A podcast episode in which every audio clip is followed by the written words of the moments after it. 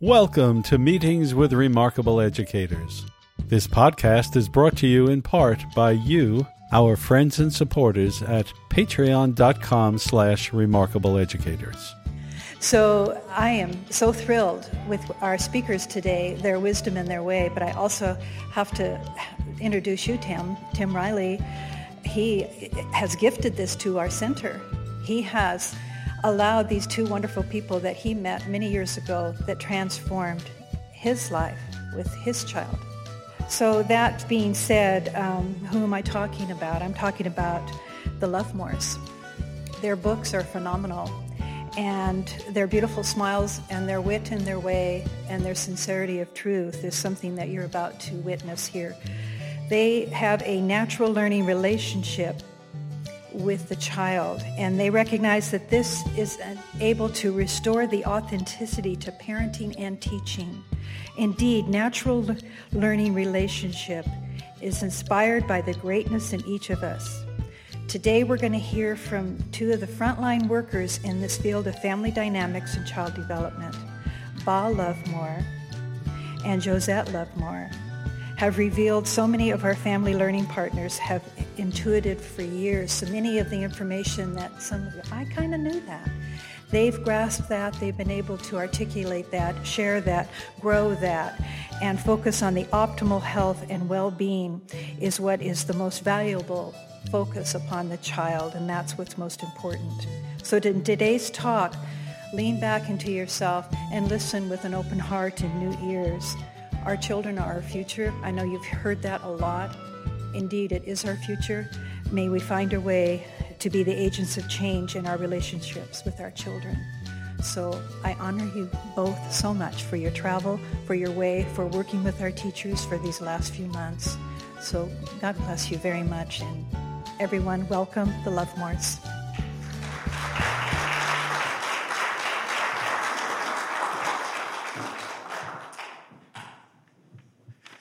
Wow.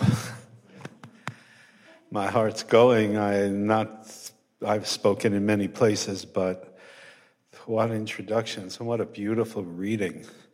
To hear one's words like that, my goodness. Well, as you can imagine, Josette and I are so glad to be here. And I won't take the time now to give you all our background, all that sort of thing, but feel free to Google us or we're all over the place. We've been around for a long time.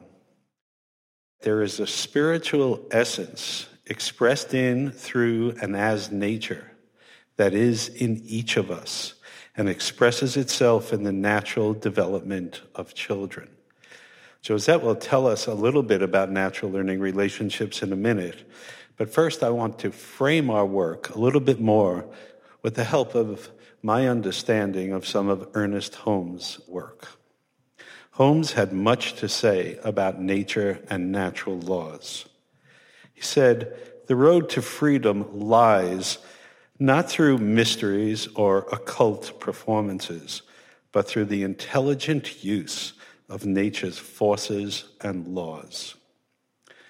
Then he went on to say that nature operates through a law of logical sequence. Well, what are the natural laws that operate through children, and what is their natural sequence? That's a question that, of course, naturally follows. Perhaps the most obvious law of nature and logical sequence is the unfolding of life stages in every form of life. And of course, we as humans unfold in life stages as well. Every culture and society has recognized this and tried somehow to incorporate it into their approach to children, but in general, child development so far and human development has reflected more the cultural values than actually the natural laws and understandings as they operate through children. It is through the understanding of consciousness. It is how consciousness unfolds in us by which we can understand the natural laws. We can't understand them just by following this or that behavior or this or that attitude because those are so shaped by the given culture. But naturally, who we are, our essence, in our consciousness, That's where the natural laws can most clearly be seen. And by connecting there, we create a leverage point. We actually interact with children so that all of their great natural capacities can unfold. You can do all sorts of things. You can correct speech. You can teach cognitive development. You can do all these sorts of things. But all you're doing is kind of fixing a part here and fixing a part there. And that's what child development has been till now in the West. You have emotional development and social development and physical development. But we don't grow in segments, do we?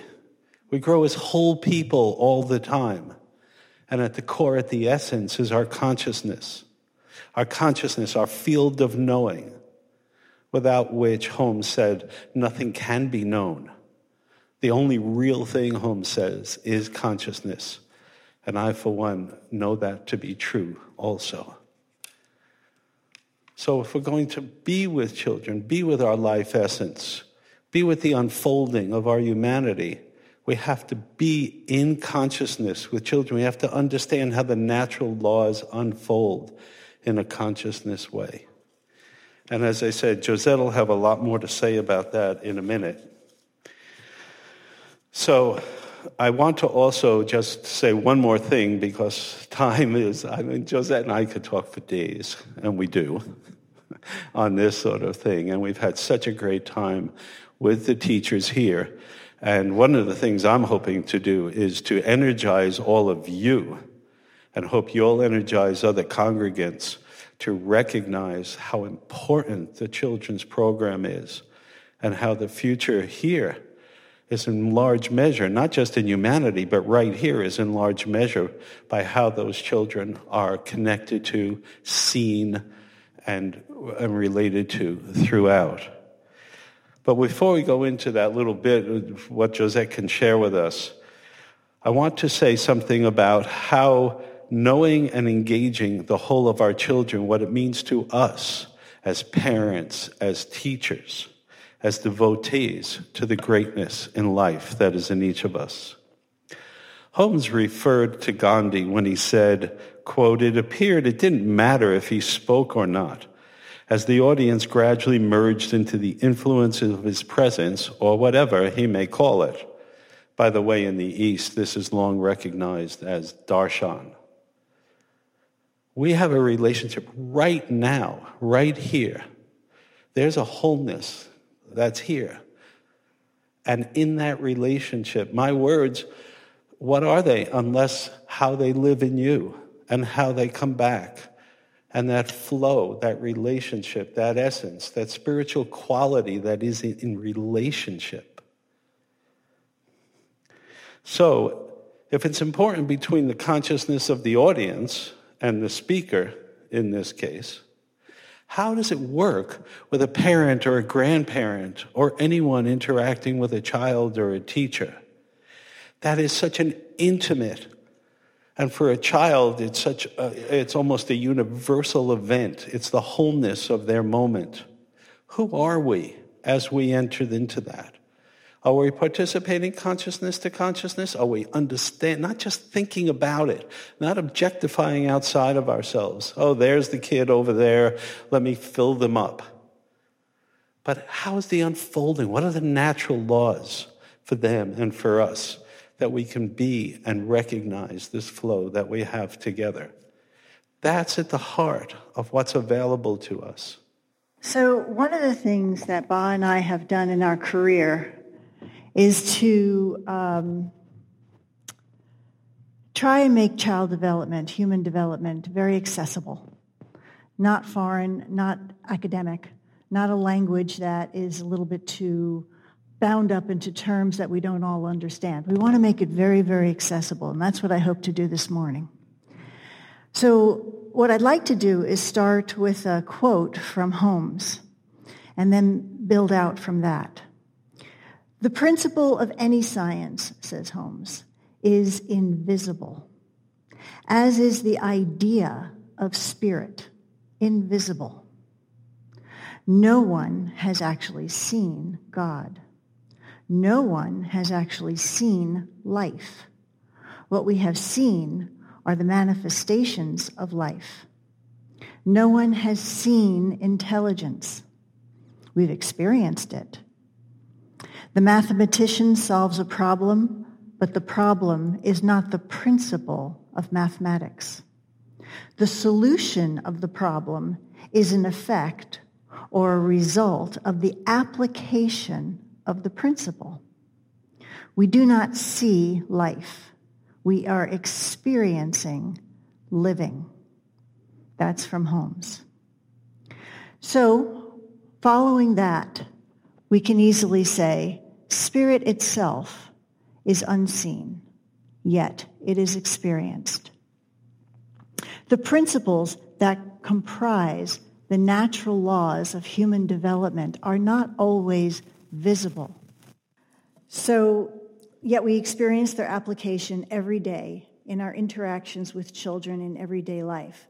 So, I'd like to give you some information here that will contribute to making that a better holistic experience. Natural learning relationships Natural is that which we're born with. Learning is that which we acquire during life. And the relationships we have with children and the children have with us activates their natural capacities so that they can learn in each age and stage of life. It's a developmental science. And as a science, we can understand that these capacities we're born with, they're innate. We all have them. But we need the right environment to make those uh, natural capacities accessible to us. Children in every age of childhood need the appropriate environment so that they can access their natural capacities, that which they're born with. In child development, we have some basic premises. Capacities are innate, which I just said. But development depends upon relationship. Our relationships with our children and with everybody else's children, all the children are our children. Our relationships with children are creating the environment that allows that child to touch their natural capacities.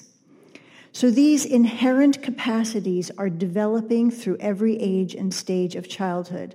But different capacities are available at different ages. And I'm going to make that a little more explicit here this morning. So, every age of childhood and every age of development, something different is organizing. And I can cross correlate this with brain science and all kinds of things, but time permitting, I'm just going to stick with development. The organizing principle at each age of childhood, let me talk about that for a second. It can't be seen. You can't see what's organizing except in how it manifests. What you see is behavior. What you see is the child's interests. What you see is the child's enthusiasm for life, the development of trust. These are the kinds of things that you see. So the organizing principle is an immaterial essence. It's a life force energy that is moving the child it's an animating principle, an actual actuating cause of an individual life. Its expression changes with each age of childhood, with each stage of development, while integrating all previous stages. So every stage we go through gets integrated and something new emerges that allows us to access a new inner capacity. And the organizing principle is always, inexorably moving toward accessing and actualizing well being. So, let me talk about the organizing principle in each age of childhood and make this very down to earth and practical. This is law conformable. In other words, development, human development is a natural law. We're all unfolding in stages. The variable is the environment. And what is the child exposed to in the environment? And that's where we come into play because we're, we are the environment of the children around us. We create it, we organize it, we organize our time and our space and our relationships to them. But what's organizing in the child? From and we've been talking about this with the teachers, with Lori here at the church. So from the first beginning of life through age seven, what's primarily organizing in the child is a sense of rightful place, a sense of belonging. Where do I belong? Who do I belong with? It refers to a sense of joy and strength in the experiencing the body as connected to the whole, as connected to you. A child needs, all humans actually, need a sense of place in the world, and it is from that sense of place that all future learning occurs. I have to know my place, I have to feel secure in my place, and then all future learning occurs. Moving forward in development from about the age of 8 through 12, there organizes, different part of the brain comes into play, organizes a sense of trust a sense of relationship with others, I and other in relationship, and how do I trust? A feeling sense emerges, and the synergy of respect and community really becomes very, very important. And admiration and care for the family within a community impacts this age tremendously, and trust grows. So, creating an environment that allows the child to access a sense of inner trust and trust of you, trust of others, grows the community. From 13 through 18, a sense of autonomy. The individuation process occurs. And as agents, we can manifest and actualize the spiritual laws of creating. And intense idealistic affection comes into play in the teen years. We always think of teenagers as a little bit of a problem. We never think of them as intense, idealistic affection is available in these teen years when we create the right environments and they can access their innate capacity to organize a sense of healthy autonomy.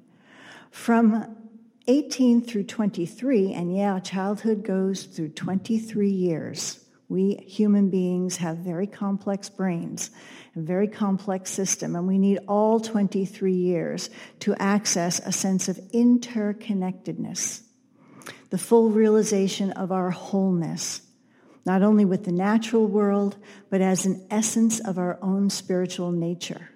We are that spirit.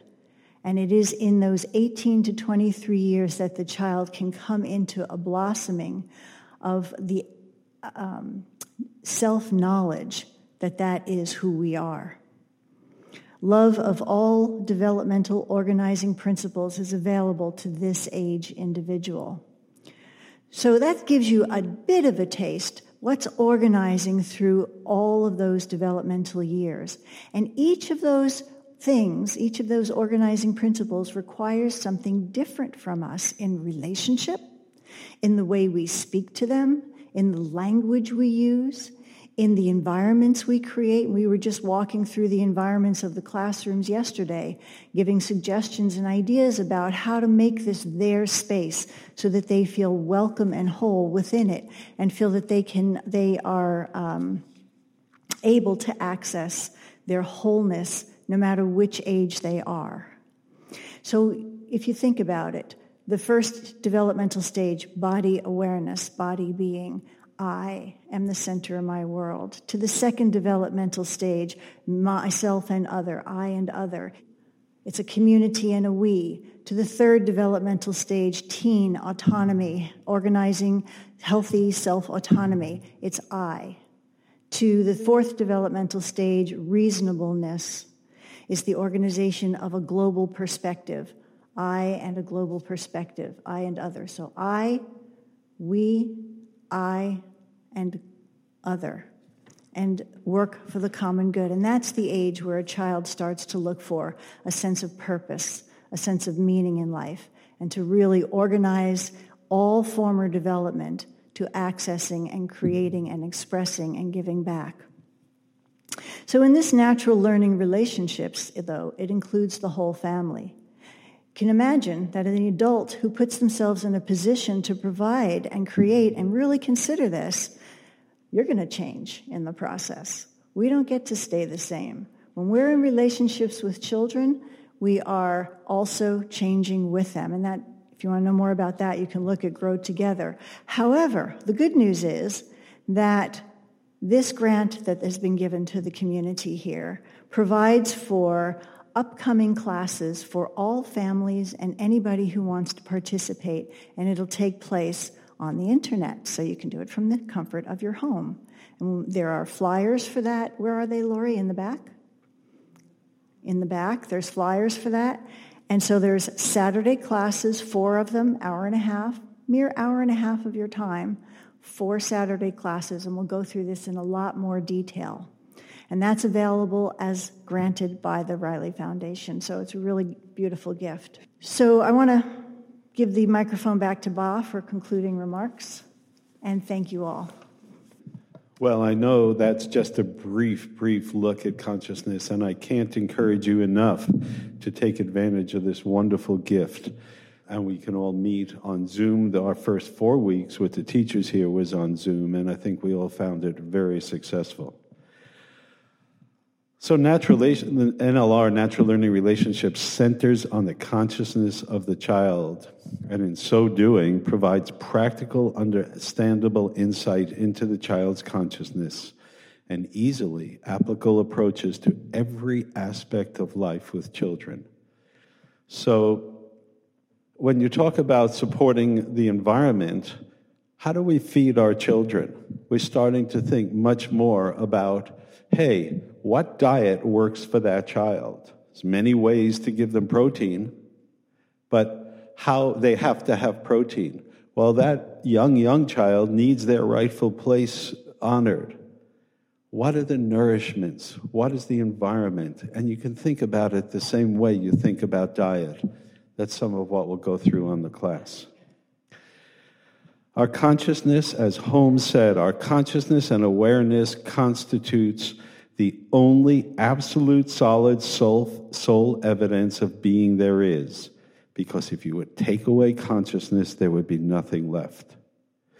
So we can move away from the hurtful conditioning imposed on children. Holmes warned that practically the whole human race is hypnotized because somebody else told it how to think. In other words, we're not coming from our natural selves, in the natural laws, being to being.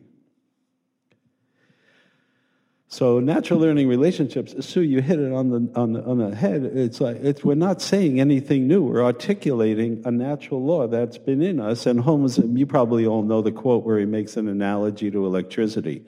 Electricity's always been there till somebody uncovered, oh, there it is. And then we don't say it's not natural. It is very much natural. In the same way, natural learning relationships has always been there. It's time for us as a culture, it's time for us to move forward and step into that essence. And I want to conclude with a teaching story from the Persian tradition. And this is anybody ever hear of Mullah Nasruddin? Ah, bravo. So a, he's a wise fool in the old Persian tradition. And the mullah, and every year in his home uh, community, or actually in the country, the king has to give a parade. And if you catch the king's eye, the king has to grant you a boon. So Mullah, in the typical way, during the parade, runs right up to the king, looks him in the eye, and the king goes, Oh my gosh, okay, Mullah, well, what do you want? And Mullah says, 50,000 gold pieces. And the king says, Mullah, that's quite a lot. You're a religious man. Ask God. And Mullah says, I did. And he said to ask you. And I'm putting it back at you, friends. I'm saying, it's us. We're it. Holmes knew it. Every spiritual philosophy I've studied, and I've studied many, says the same thing over and over. The actualization of wholeness, the actualization of spirit, is lived through us, through the life force, and through consciousness. And if we start relating to children in that way, then we have this great opportunity to allow a transformation to emerge and unfold according to natural laws just like the flowers in your garden, the food in the, in the, in the vegetable gardens. I could go on. Okay. Thank you. Thank you.